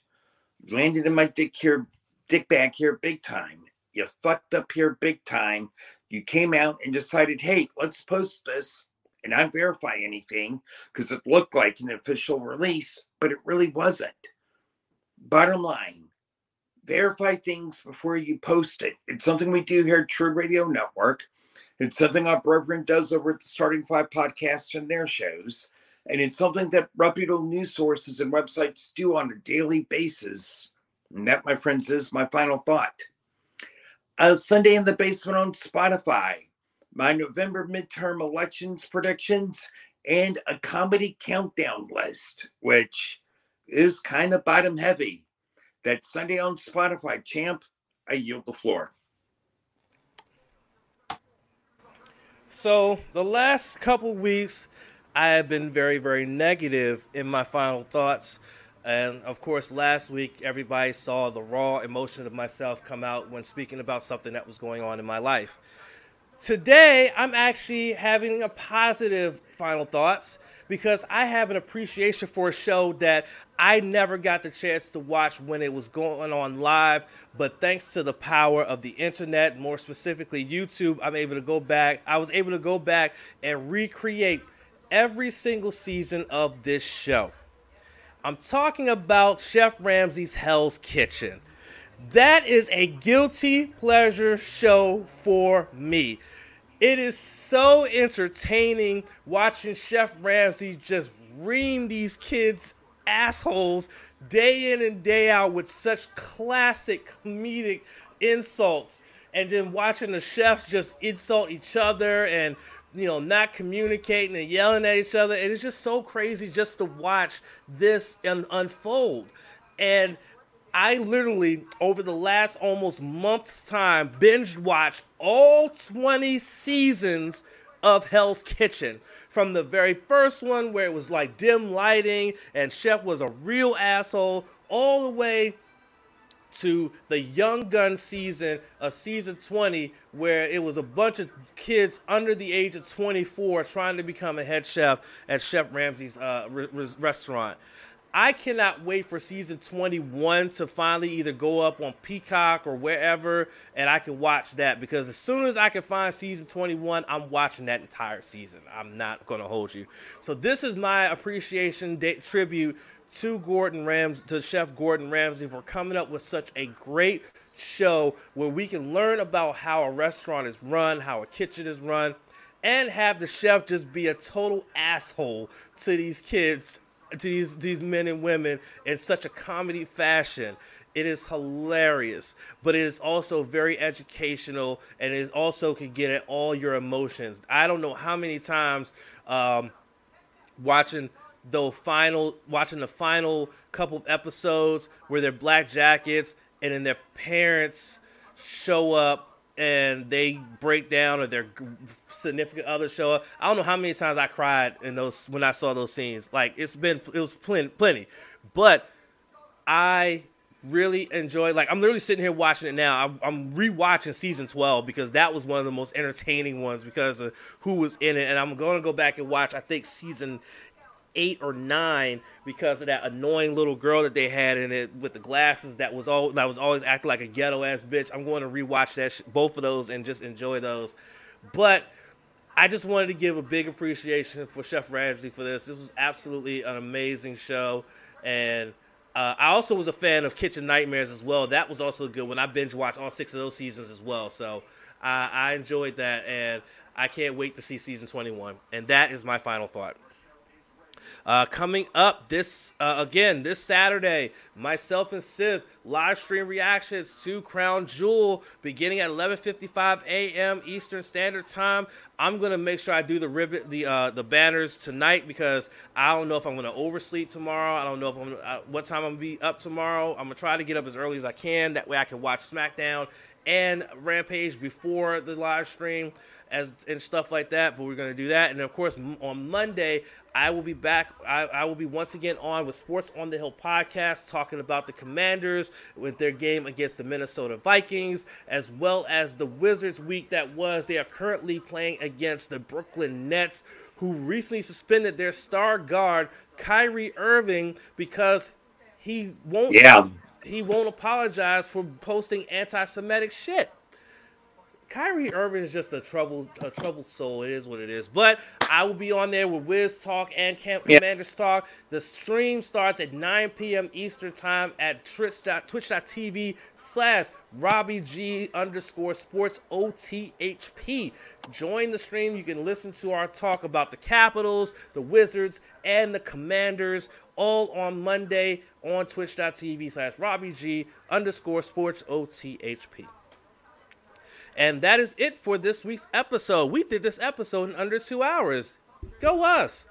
Um, so yeah, for those of us that are listening, of course, again, as Sith mentioned, you can check out Sith's Basement each and every Sunday at 6 p.m. Eastern on Spotify, as, uh, well as other podcasting platforms as well. You can check out this podcast on any on, on Spotify and other podcasting platforms as well. You can check out our social media platforms, facebook.com slash no pod, twi- uh, twitter.com slash true no pod, twitch.tv slash true no spots pod Insta, no Instagram. We're on YouTube. We're gonna try to get that popping up again some uh, sometime soon, and we are also on TikTok, uh, TikTok.com slash at True No Spots Pod. All right. So for our audio listeners, we appreciate you listening.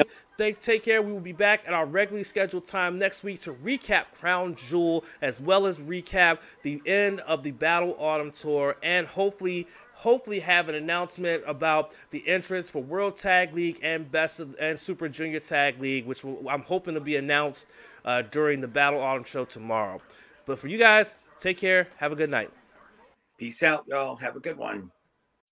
Hey guys, it's Champ here. We hope you enjoyed that episode of No Spots Podcast. If you did, make sure you are following us so you can be notified when we upload new episodes. And make sure you follow us on all social media platforms, facebook.com slash no spots pod, as well as on Twitter at true no spots pod. We will catch you on the next episode, myself, Donnie Wrestling, and the Sith for the No Spots Podcast on the True Radio Network.